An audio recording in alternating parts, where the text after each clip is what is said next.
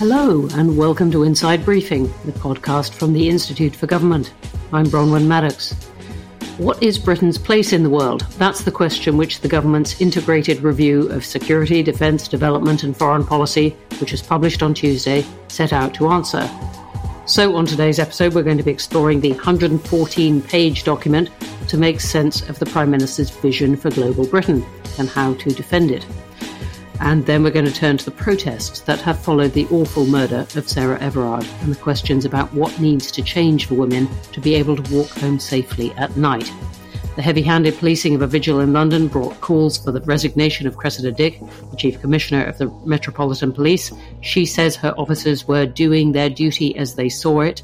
We'll take a look at the thin blue line between public order and protest. Joining me in the studio today is Alex Thomas, who leads the IFG's work on the civil service. Hi, Alex. Hello, Bronwen. We've also got Cath Haddon, our senior fellow on constitutional issues, also with us. Hi, Cath. Hi, Bronwen. And we got John McTernan, an IFG senior fellow who was at the Clapham Common Vigil. Hi, John. Hi, Bronwen. We're also joined by Sophia Gaston, the director of the British Foreign Policy Group. Hello, Sophia. Hi, Bronwen. Great that you could join us. We'll come on to the detail in just a moment, but I'm guessing that for your group, the publication of the integrated review is a big deal. A very big deal. Um, and it's been an enormous amount of work behind the scenes. Obviously, the whole of the UK's foreign policy community has been waiting with bated breath. But I think one of the very unusual and interesting things about this review is the degree of external consultation that went on. Well, let's come on to that then. In fact, let's let's start with this review because it has been a long time in arriving, as you were hinting at. And then, when it did come, the review took readers on a sprawling journey across the globe, taking in nuclear threats, climate change, Brexit, artificial intelligence, cybercrime, China, uh, the Middle East, and much, much more. Alex, just take us through the, the, the basics. What is this review? Who writes it? What's it for? Yes, and it is sort of one of those gloriously obtuse Whitehall titles, an integrated review. You could hardly come up with something that was less clear about um, what it's there to do. But as you say, it is fundamentally about Britain's place in the world, and it's about drawing together all of the different strands of foreign policy, development policy, security policy, uh, defence policy to try and bring them into a, a, a coherent whole. It's there to identify tensions and uh, trade offs, and then it sets direction for future years and informs policy. It's written by civil servants. I think the other interesting thing, as well as what Sophia was just saying about uh, the level of consultation, is that this review has been written and is associated with somebody called John Bew, who's a, a defence uh, and, and security foreign policy academic, also written biographies of Clement Attlee and other figures. Uh, so he's been a special advisor working for the Prime Minister for the last couple of years and has been one of the key figures drawing this together. So it definitely bears a, a Bew imprint, as well as all of the many, many, many civil servants who've been working on it. And uh, as I say, it's it's it's an important moment, but it doesn't resolve everything because, uh, in a in a large sense, it kind of describes and sets out tensions as well as setting direction. Right, but it comes at an interesting moment. We do have Brexit clear in a sense, not all the details of it, but it's it's definitely happened. We have a new US president, so there is some firm ground to um, to pivot off, if you like. Sophia, does it mark a big change? I think it does. This integrated review, it's not only the most comprehensive review that's been undertaken in some time, but I think it's distinct in a number of ways. I think firstly, it's setting a new tone for our foreign policy. And I think in many ways is trying to mark a break with uh, the very kind of emotive, polarizing language uh, that has characterized the last five years of our politics um, since the EU referendum. That this tone that's set out in this review is is pretty pragmatic. There's a hard nosed assessment of, of our weaknesses as much as our strengths. It's certainly not just a sort of um, fantastical piece of boosterish British exceptionalism. There's a quite somber tone uh, to this, which I, I, think is is trying to usher in a new era. The other really interesting thing about it is the intersection it creates between the domestic and international policy. And obviously, foreign policy has often been sort of something seen as more of an elite exercise, kind of divorced from the everyday concerns of citizens. This review um, absolutely brings together our national, domestic, and international resilience in a way that hasn't been done before. The third thing I would just highlight is very interesting emphasis the review places on cooperation. That uh, yes, we're leaving the European Union, but we will continue to express our power and, and influence through a lot of other alliances and, and working with others. So it's it's a totally clean break from a lot of the kind of very politicized, emotional conversation that we've been having around the Brexit debate. And um, hopefully, I think will be a bit of a fresh start. You've written a lot about the Indo Pacific tilt of a review, which sounds like a, a, a, bit of jargon, but I mean, this really is a marked change, isn't it? Saying that we're going to put a lot of attention and some military resources on that region of the world. How much of a change is that in itself?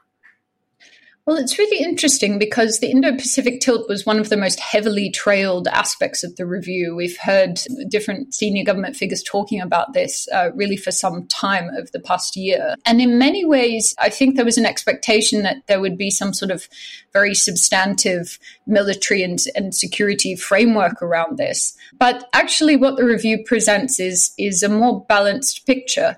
Firstly, it makes clear that European regional security will remain our fundamental paradigm. But I do think that the government recognizes they were perhaps a little bit slow off the mark to recognizing the the really significant shift um, of, of, dynamism in the global economy to the Indo-Pacific. And, and insofar as that, I think the review sets out ambitions to express our presence in the region, not just in terms of you know how many aircraft carriers we have there and so on, but but really in terms of our trading partnerships, new partnerships on climate change. Uh, we're applying for partner status at um, ASEAN. So I think it's it's trying to say that the presence that we will have in the Indo-Pacific is not going to be going head to head with Pacific powers, which I think was one of the big unanswered questions ahead of the review, um, but that we are going to try and be the leading European presence in the region, um, which of course is a whole other kettle of fish and opens some interesting questions about uh, what because the EU itself, a number of their member states have been setting out Indo Pacific strategies. Now, uh, the EU's foreign policy chief, Joseph Borrell, has come out and said the EU itself needs to have an Indo Pacific strategy. So I can think, I think we can expect that this will be an area of further, perhaps, negotiation with the EU moving forward. Well, I'm going to come back to you on that. But, John, I want to ask you whether you think the Prime Minister has got the balance right on China in particular, because you know, drawing on, on what the review says, but also on what Sophia's just been saying, it sounds as if it could be mixed messages. On the one hand, we may put an aircraft carrier in the region. On the other hand, we very much want to trade with China. I'm not at all sure that the Prime Minister understands what the integrated review was about. Um, his statement to the Commons yesterday was limp, flaccid, uh, an attempt to noise up the opposition on the deterrent he had no story. He had no strong point of view. And it felt a lot like the document, which, although John Bew, Professor John Bew, uh, has uh, some some authorial credit for it, there isn't a strong tone of voice through this. I, uh, for the purpose of FOI, when I was an advisor, I had to read um, the original drafts of John Nott's defense review from 19, 1980s, early 1980s. That had a strong and powerful and personal uh, voice through it. In fact, it was so personal that uh, he eventually resigned as Secretary of State because of the consequences of some of the decisions. This doesn't feel like an author piece. So much of it is cut and paste. So much of it is gesture and not content. So little of it is hard choices. On, on China, I think it's strikingly clear, uh, which is that outside the three major competing uh, power blocks and economic powers uh, of the world, outside the US, outside uh, the European Union outside China, Britain is choosing to be utterly, totally, and completely pragmatic about China. I think Dominic Raab made the most memorable statement of the whole day uh, of the launch of the Integrated Review when he, when he said to the BBC, China's here to stay. That effectively is now the government policy. China's here to stay. It's not going anywhere. It's very big. We need to trade with it. We have to accommodate ourselves to it. And then there's the, what there are are indications. You know, the, is it an Indo-Pacific tilt, or is it an acknowledgement by the UK that it, it, it is the ownership of nuclear uh, nuclear deterrent by India, which is a balancing item uh, to China's nuclear power uh, in Asia? Cath, what do you make of it? And I'm, I'm particularly looking at this question about about China, whether we've got the balance right. I mean, I can't speak to uh, China itself. I think John's right to some extent that some of this is about catching up with um, conditions in the world that were already happening, and you see this throughout with you know defense reviews as they used to be, and then strategic defense reviews and strategic defense and security reviews that, that you know have now morphed into the integrated review, where some of it is about Britain catching up with trends that were already happening and sort of trying to articulate what it now means for the way in which you know British government is going to gear resources in a new way or anything like that. And I think that's something that you know we should discuss. I'm sure we're about to discuss about this. Isn't just about putting it all in one document. It's about what that actually means. As John says, it's hard choices. We might say it's about implementation and so forth. But I think what is notable about this is that it is you know, as Sophia's been talking about, it is trying to articulate perhaps a new direction that a lot of defence reviews haven't managed to do. And I, I, agree with, you know, I can hear what John's saying, but I think actually there is a slightly different tone to some of this. But yes, perhaps not an authorial voice, but it is, you know, becoming more and more, you know, the nature of an integrated review is that you're trying to bring together so many different parts of Whitehall. And that's, that's very hard to do with just one minister's voice, even just the prime minister's voice. So I think there is a bit of a, a, tilt that's going on here. And the other thing to remember is this isn't just a document that is about what it means for the UK. A lot of foreign policy is about how you're articulating to nations around the world what you're going to do, what your strategy is. There's all sorts of, of work that goes into that by other countries, and they'll be looking at this document to interpret what we're doing in the future. Alex, your thoughts on the China question, the China balance? I, I, think it's. I mean, John hinted at this, but it's it's it's a recognition of reality. I mean, I, I agree with John that the uh, the, the Raab uh, statement that, that China wasn't going away was uh, striking and important. Uh, it's a country that the UK is going to have to uh, deal with, and I think it's better that we're thinking about it in a more uh, sort of big picture strategic way, so that we can align our individual policy choices that we that we make. I think the the risk with a country like like China is you sort of stumble into a relationship either of antagonism or too much cozying up through all of these individual specific flashpoints. So we we we saw a year and a bit ago, the Huawei decisions. Um, we've we've had debates about investment in nuclear power stations. A lot of that has felt kind of very issue by issue. So I think it's good that the government has recognised that China is here. It's not going anywhere. But again, it comes back to what for me was one of the themes of the review, which is that the document was quite good at articulating tensions. But I'm not sure how uh, much it's really given beyond some top priorities like climate change, for example. It's really gives a guide for, for decision making.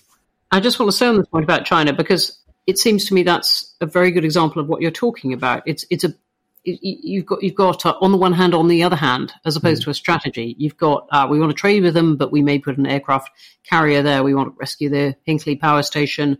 Uh, we we definitely want to do something about about our um, our trade with China and so on. Um, is this really a strategy? I mean, Sophia, what what do you think about this. Is this really a map for how the UK should take decisions when all these things come in, whether it's um, the treatment of Uyghurs or Hong Kong on one hand, and the um, need for more trade relationships after Brexit on the other? Hmm. I mean, I have been calling for the government to develop a dedicated UK China engagement strategy. And I think in many ways, events have forced their hand. Um, you know, the situation in Hong Kong, I think, forced the government to sort of take a stance and and really step up to the plate in a way that perhaps I think they were probably hoping they could um, be starting to have those conversations and getting to that thinking after the review itself was published. So um, I think that does speak to you know what they would probably consider to be a balanced approach that they're taking. Something I would note is the um, high degree of coordination with the China policy expressed in the review and uh, the early signals we're hearing from Tony Blinken, Biden's Secretary of State. His speech last week set out this framework of China as a competitor, collaborator, and adversary. And I think that's very similar language to what you see in this review. I mean, the fact is, there's no easy answer on China. Um, many of our other closest allies are in uh, in a similar struggle themselves. I think what you will see is is China is actually implicit in a lot of other areas of the review. For example, I think a lot of the thinking that led to this integration of domestic and international resilience was actually the recognition that, um, you know, China and our other adversaries certainly don't put hard lines between these spaces in this age of kind of hybrid and gray zone warfare. You know, our whole society, our democracy, you know, our economy can be a po- an entry point for political coercion. I think the government has had that um, realization moment. So I think China is implicit in a lot of the resilience agenda. I do also think that a lot of the Indo Pacific agenda is not framed in terms of us being you know, very explicitly uh, challenging towards China, but in strengthening our relationships and our presence and particularly, I think the emphasis that's placed on us kind of leading those conversations about new forms of governance and keeping open and liberal trade and safe passage and so on, all of that is implicitly um, challenging China's dominance in the region. So I think China is really soaked through this um, review. But yes, I think uh, it, very interesting the way in which they have explicitly pursued a balanced approach. And mm. let's not forget that some of the biggest you know their biggest challenges and criti- uh, criticism on this will be coming from their own backbenchers. Yes. Well, there's not going to be an easy answer to that one. Let me just take you on to one of the, um, the, the biggest surprise, if I can put it that way, in this whole review, which was the lifting of the cap on nuclear warheads, uh, taking us up to perhaps 260 nuclear warheads, and that abandons the target reduction to 180 by the mid 2020s. Why? Yeah, so I think the story about the um, in- increasing our nuclear arsenal, I think, did take some people by surprise.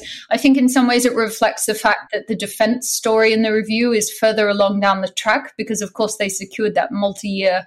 Um, huge cash injection in the autumn, whereas um, the rest of the sort of foreign policy aspects of the review are, are, are stuck in this um, difficult financial situation and kind of one year funding uh, settlements.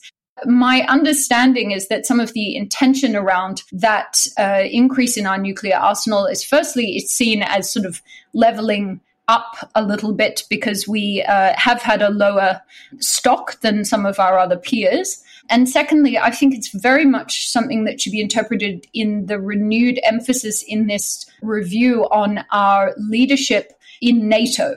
So that we are positioning ourselves um, to be working hand in hand with the United States in, in leading NATO.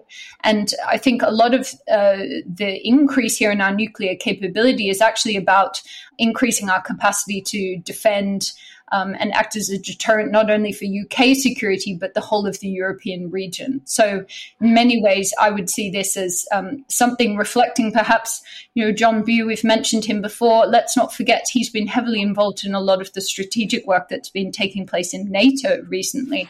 So um, for me, that's what this story says. But yes, it did send some interesting signals, I think, to the global community, and I think a few people felt a little bit caught off guard. I, I, I, Cath, I wanted to ask you in particular. I mean, look, this didn't leak. Um, it took the establishment by surprise. Does it show that some secrets actually stay secret? Well, it does. And I mean, uh, of the parts of the MOD that perhaps you would want to leak the least are those that are charged with dealing with the nuclear deterrent. So that maybe give us some cause for comfort. But I think there's a, there's important context to all of this, which is the UK is actually in the midst of, and it's not even really got started on it, going through a major uh, re-examination of its nuclear deterrent. It's got to get round to renewing the submarines, uh, the missiles, and importantly, the warheads. And that's an important context to all of this because part of that is about how dependent we are on the US. And so we're currently sort of talking to them about purchasing warheads from them. So there's some talk about is actually the context for this increasing the warheads part of that conversation to show that to the US that we're we're serious about it. But it also it comes down to again, you know, we just mentioned it, a wider context for all of this, which is the government has to get on with that program. It can take sort of, you know, 17 plus years to actually get round to renewing the deterrent. Uh, and it's been a decision that's been put off for, for the best part of a decade now. So this is also about showing determination on that, that perhaps they will get round to having the all important votes in parliament on that and getting on with it. And I mean, again, you know, this is my PhD was on this topic. N- nuclear decisions are never just about the deterrent themselves. They are also about how you're sort of received at the top table, what other people are doing in this place, and also about retaining expertise in the country on these issues to make sure that you are sort of a respected part of the nuclear club going forward. Yeah, so Cath, I think you're making an important point there uh, about what we want to do to gain the support of the US and to um, reassure the US about our alliance, if you like. And and I absolutely accept the the, the sense that these uh, nuclear issues can go on for decades. I feel I spent uh, years of my life on this as well. But John, what do you make of this? You know, w- w- Britain has made for a long time something of its claim to be the most progressive, if you like, of the, of, of the nuclear weapons powers, saying, look, we're, we're, going to be committed to reducing uh, the numbers of warheads. And, and, this reverses this. And also, as Cath was saying, um, and, and, and Sophia, we're relying incidentally on bu- buying a lot of stuff from the US that hasn't actually been created yet. How much reality should um, the world uh, see in this? The nuclear program has been intimately connected with the, the US since since 1958. The Mutual Defense Agreement, which I went to the 50th anniversary celebration of it, is one of the deepest relationships that, that, that there is militarily in the world between any two great powers.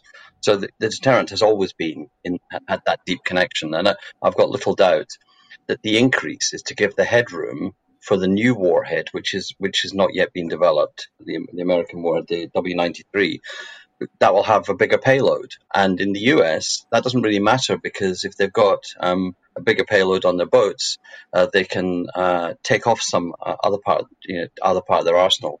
Uh, but we don't have cruise missiles, we don't have ICBMs, we don't have uh, air, airdropped nu- uh, nuclear weapons. We simply have have Trident, and so the, I think that's all it is. But one one felt there wasn't a big story about the deterrent. Why do we have it? We have it because we have it. Um, and there was an element of an, a leaning into it would be nice to annoy the Labour Party to show that they're not really in favour of it. But the I think it is part of the UK's commitment uh, to be a, a, key player in NATO. And I think that is that does tie one of the themes together, which is, you know, this is, has been an attempt to tell the post-Brexit story of, of, uh, of, the United Kingdom, and one of them is uh, that our defence uh, security rests in NATO and not in in the European Union. So I, I, think I think it will it will be it will play play well. I think the problem is, as ever, there wasn't really a story either in the defence about this and why, and there wasn't a story from the Prime Minister. He couldn't he can't tell why he's for this tent in, in a way that I think other previous prime ministers have known where it fits within their broad vision of defence. And there are a lot of questions, as you said. I mean, it, it raises up questions about when we would use this. Um, there's a hint in there, not more than a hint, uh, that we might use it against against non-nuclear attacks, and people have taken that as meaning possibly against cyber attacks, and the, the defence yeah. establishment has sort of reared up and said, "Well, really? Uh, do, do you mean this?" Alex, does it leave a, a lot of questions for you?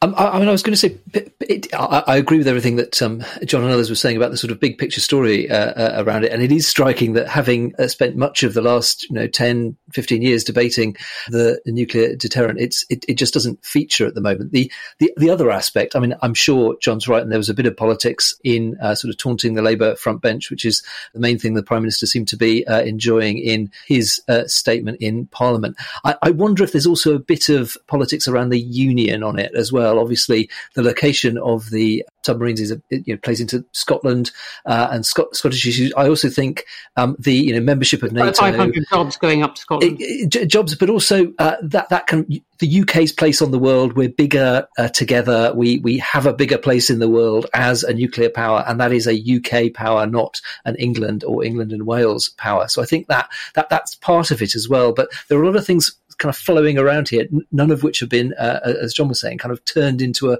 a compelling story.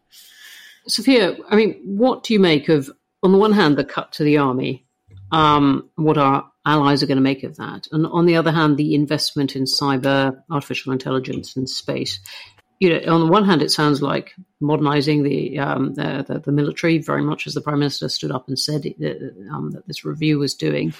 On the other hand, people might say, look, this is putting bits of small, comparatively small bits of money all over the place, and um, those we might be, um, you know, challenged by. We're actually putting bigger amounts of money into all these things five years ago, and it feels a bit late while we're cutting conventional forces.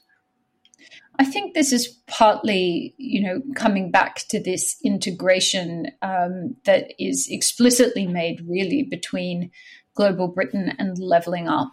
So the investments that are being made in technology, science, R&D, innovation, commercialization of research, these are the common threads between both of these agendas.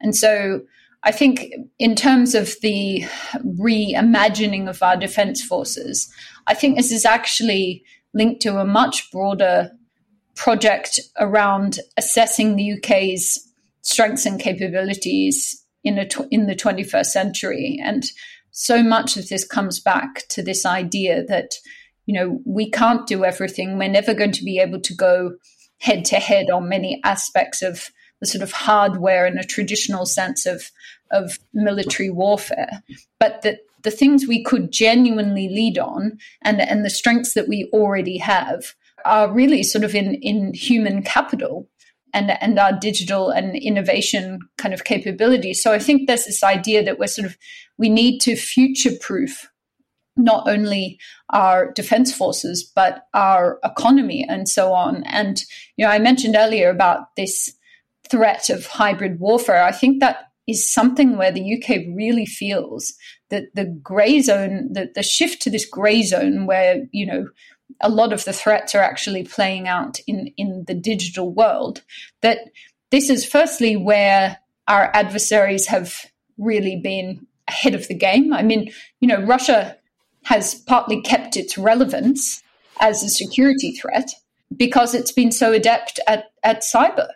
And we've seen some really distressing developments. I mean, you know, there was that case rather recently where actually hackers were able to poison a town's water supply.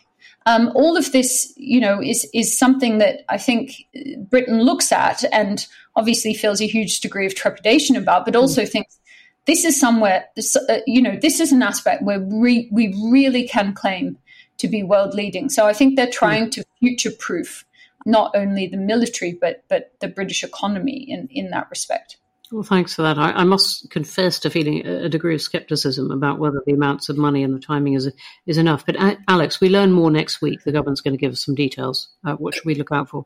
Yeah, so there's um, uh, more details on the defence paper is, is, is coming out, and so uh, on that, I, I, think we can expect the debate to be around uh, you know army numbers and reductions to the army, and some of these more sort of uh, traditional, if you like, aspects of integrated reviews. I did I did just want to mention uh, briefly that the, the, fact that development spend the, the, the, gaps in the review. I think that I think there were a few gaps that stood out, but one of the biggest, given all of the debate around it, is development spending. It was almost like you know for good reason the government is embarrassed about it. There was barely any reference to the soft power um, benefits of development spending. In fact, it wrote the review almost as if the cut in de- uh, development spending wasn't happening. Yeah, exactly, exactly. So I think uh, that won't be next week in the defence paper, but I think that is going to play out politically uh, for a long time to come. And, and and if the government wants to sustain that, they'll need to win a vote in Parliament on it.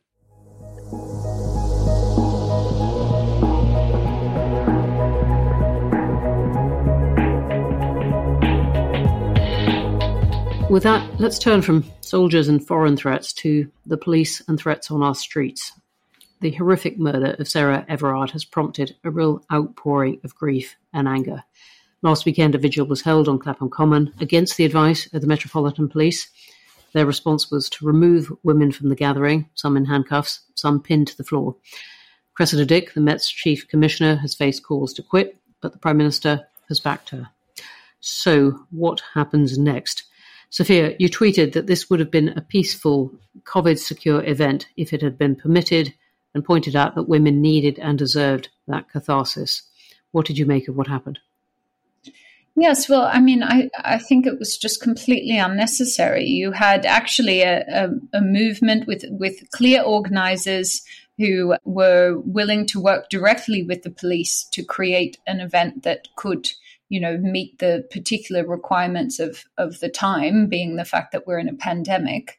Um, and there were absolutely protocols that could have been put in place to ensure that it was a peaceful event. And i you know i think as a woman, I myself and and uh, all the other women in my life, uh, you know, it's it's difficult to express how visceral the experience of of kind of the the sort of collective experience of of um, I suppose going through the trauma of Sarah Everard's tragic passing and I think how that's made everybody reflect on our own experiences. And I think there was a moment people did need to express that and and it would have been done in a peaceful way. And i just think this was a huge judgment call mistake because of course what happened was as soon as they banned the protest um, they really politicized it. That strength of feeling um, that was held amongst women didn't diminish but there just wasn't a peaceful and controlled outlet for it and you know of course as soon as you ban things as well you sort of tap in there's a whole industry of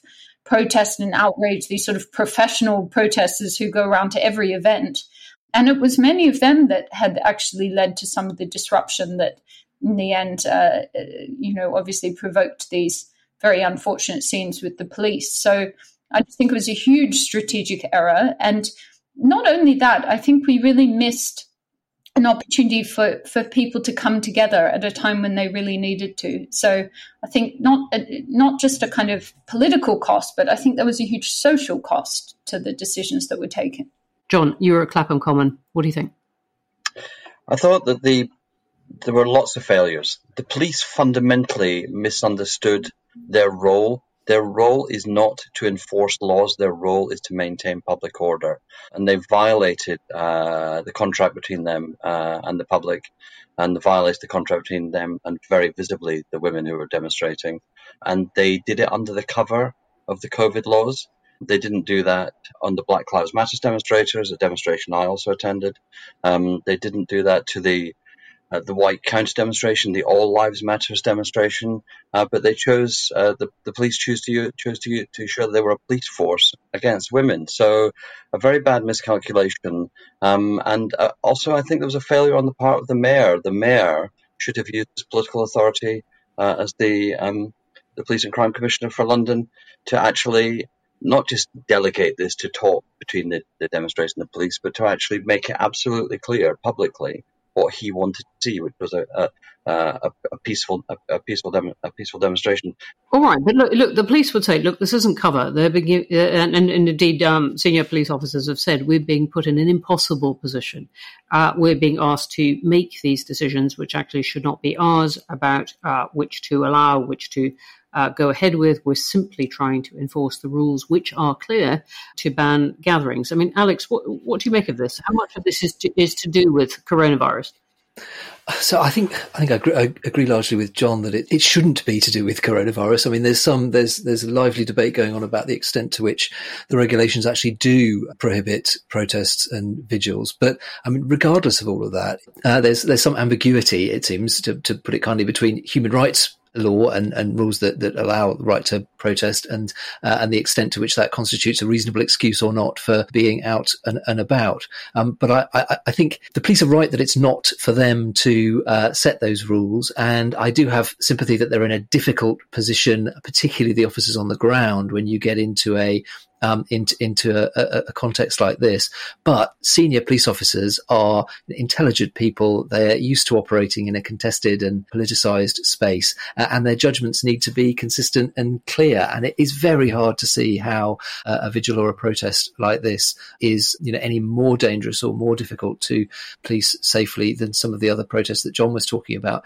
And it's a uh, it, it, it's a sort of failure on, on, on all counts. I, I I really can't understand why the Met didn't take the perfectly uh, good uh, uh, solution that, that seemed to be on offer uh, earlier in the weekend and in the run up to the weekend of a negotiated solution, COVID secure protest, agreement on timings, loudspeakers so people didn't have to crowd in together. That just seems to me to be a, a misjudgment, yes, by the mayor and the politicians, but but also by by those who knew they'd be in the front line and, and whose officers would be in the front line.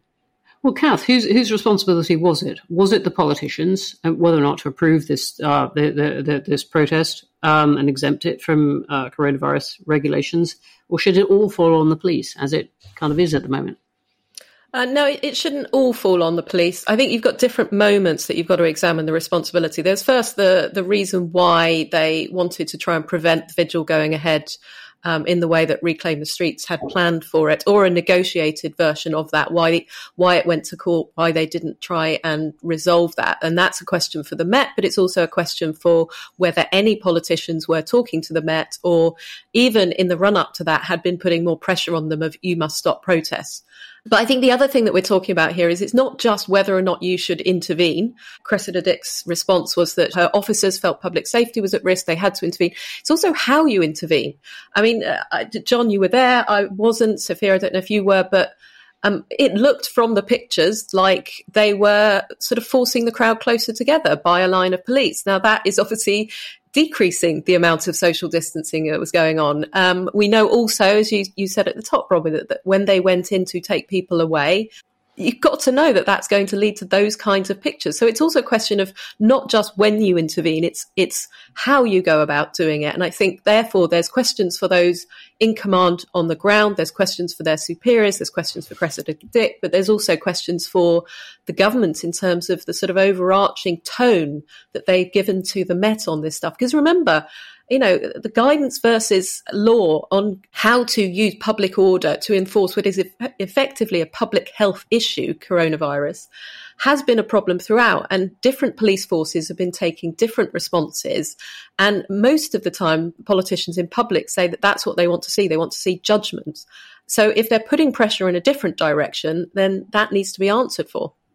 All right, so that's one thing that government possibly can do. But I, I just um, want to take us all into the general question of what government can do about what many people say needs to be a change in culture, needs to be a change in in, in how um, all parts of society treat the safety of women, women and girls. Sophia, for example, the government has relaunched its consultation on tackling violence against women and girls, its strategy for that, and it's got, it's got a big increase in respondents. How useful do you think this is? Well, I'm very glad to see them doing it. Um, I think, you know, it's rare to have one of those feelings of sort of a very responsive government. And I think reopening uh, the consultation was a good thing and, and, and struck the right tone. Um, but do you know what? I mean, look, it, it, it sent the right message to say we're listening. But I think women are just really tired because fundamentally, we just don't believe that the structures, particularly of the criminal justice system, are there in place to support women's safety. And we talk about violence so often in this kind of most extreme manifestation, you know, the, the murder of an innocent young woman. But there's violence in a lot of aspects more implicit in the way in which women have to go about their daily lives. And you know, I think there is a kind of violence in the idea of a criminal justice system that certainly is not on women's side. It, it feels that the barriers to reporting and and you know, let alone convictions for any kinds of sexual harassment and and and sexual assault and violence just uh, seem to be getting higher and higher and and there doesn't seem to be any willingness to really structurally deal with that. And in fact, we've actually seen a sort of backsliding on some areas. I want to get on to the, the um, because we're trying to, we're talking about what government can actually do. And we have something called the Police Crime Sentencing and Courts Bill in the Commons uh, being, being debated at the moment in the Commons. Alex, do you think that this addresses any of these issues? I mean, it's more focused on uh, protests. I mean, it's it's a it, in the right to uh, protest or sections of it are. I mean, it's a it's a huge Home Office uh, bill. It took me back to the sort of New Labour days when when John was in uh, uh, in in government. When you'd have a, a big bill like this covering all sorts of aspects of aspects of the Home Office and cr- criminal justice uh, coming through regularly. Um, the the attention has been focused on what it means for policing and and and and, and protests, um, uh, I, I, think there's there's obviously an opportunity, not necessarily in in this bill, to uh, look at some of the laws that, that, that apply in this area. My sense, though, is obviously changes to the law is good, but actually it's about investment in uh, the criminal justice uh, system. It's about the way the courts operate. Um, it's about uh, what the uh, Crown Prosecution Service does. There's quite a lot of stuff that isn't isn't going to be resolved by laws, and it's about culture, process, procedure. Uh, I, I, think so. A, a thoroughgoing examination of that is is is going to be really important. And John, your thoughts about this bill, which which is a wide bill and has a lot of elements about uh, police powers that are raising concern in the Commons and Lords. I think the the bill the bill seemed incredibly mistimed. I think it was a, it was it was very good political uh, Punch and Judy for Sir Keir Starmer to be able to say that the uh, the penalty the maximum penalty for uh, attacking a statue, damaging a statue, uh, was going to be larger than the um, the average uh, conviction uh, for for rape. And I think there's something in there's something in the bill which is it speaks to and it's one of many many many crime bills that have been passed by successive governments, including the Labour government I was part of, which, which seems to see seems to see passing new laws as being the way to re-establish public confidence uh, in law and order. And yet, if you go to the issue of violence against women, it takes six months for a domestic violence uh, case uh, to get to the, to the magistrate's court once it's decided to be placed there for the for the actual abuser, uh, alleged abuser, to get there. It takes 18 months for the police to investigate. The DPS done on defendant. There's actually some very practical steps that can be done that improve the functioning. You know, more open, longer opening hours at magistrates' courts, a bit more resource to the DPS, um, more police focused and resource on domestic violence, and there being more intervention to remove abusers or to provide uh, accommodation for for, for for, for the for the survivors of abuse. So it, it's it's a it's a very powerful example of a thing which this government really majors in, which is talking, not acting, uh, of, of headlines not detailed, grinding reform and change.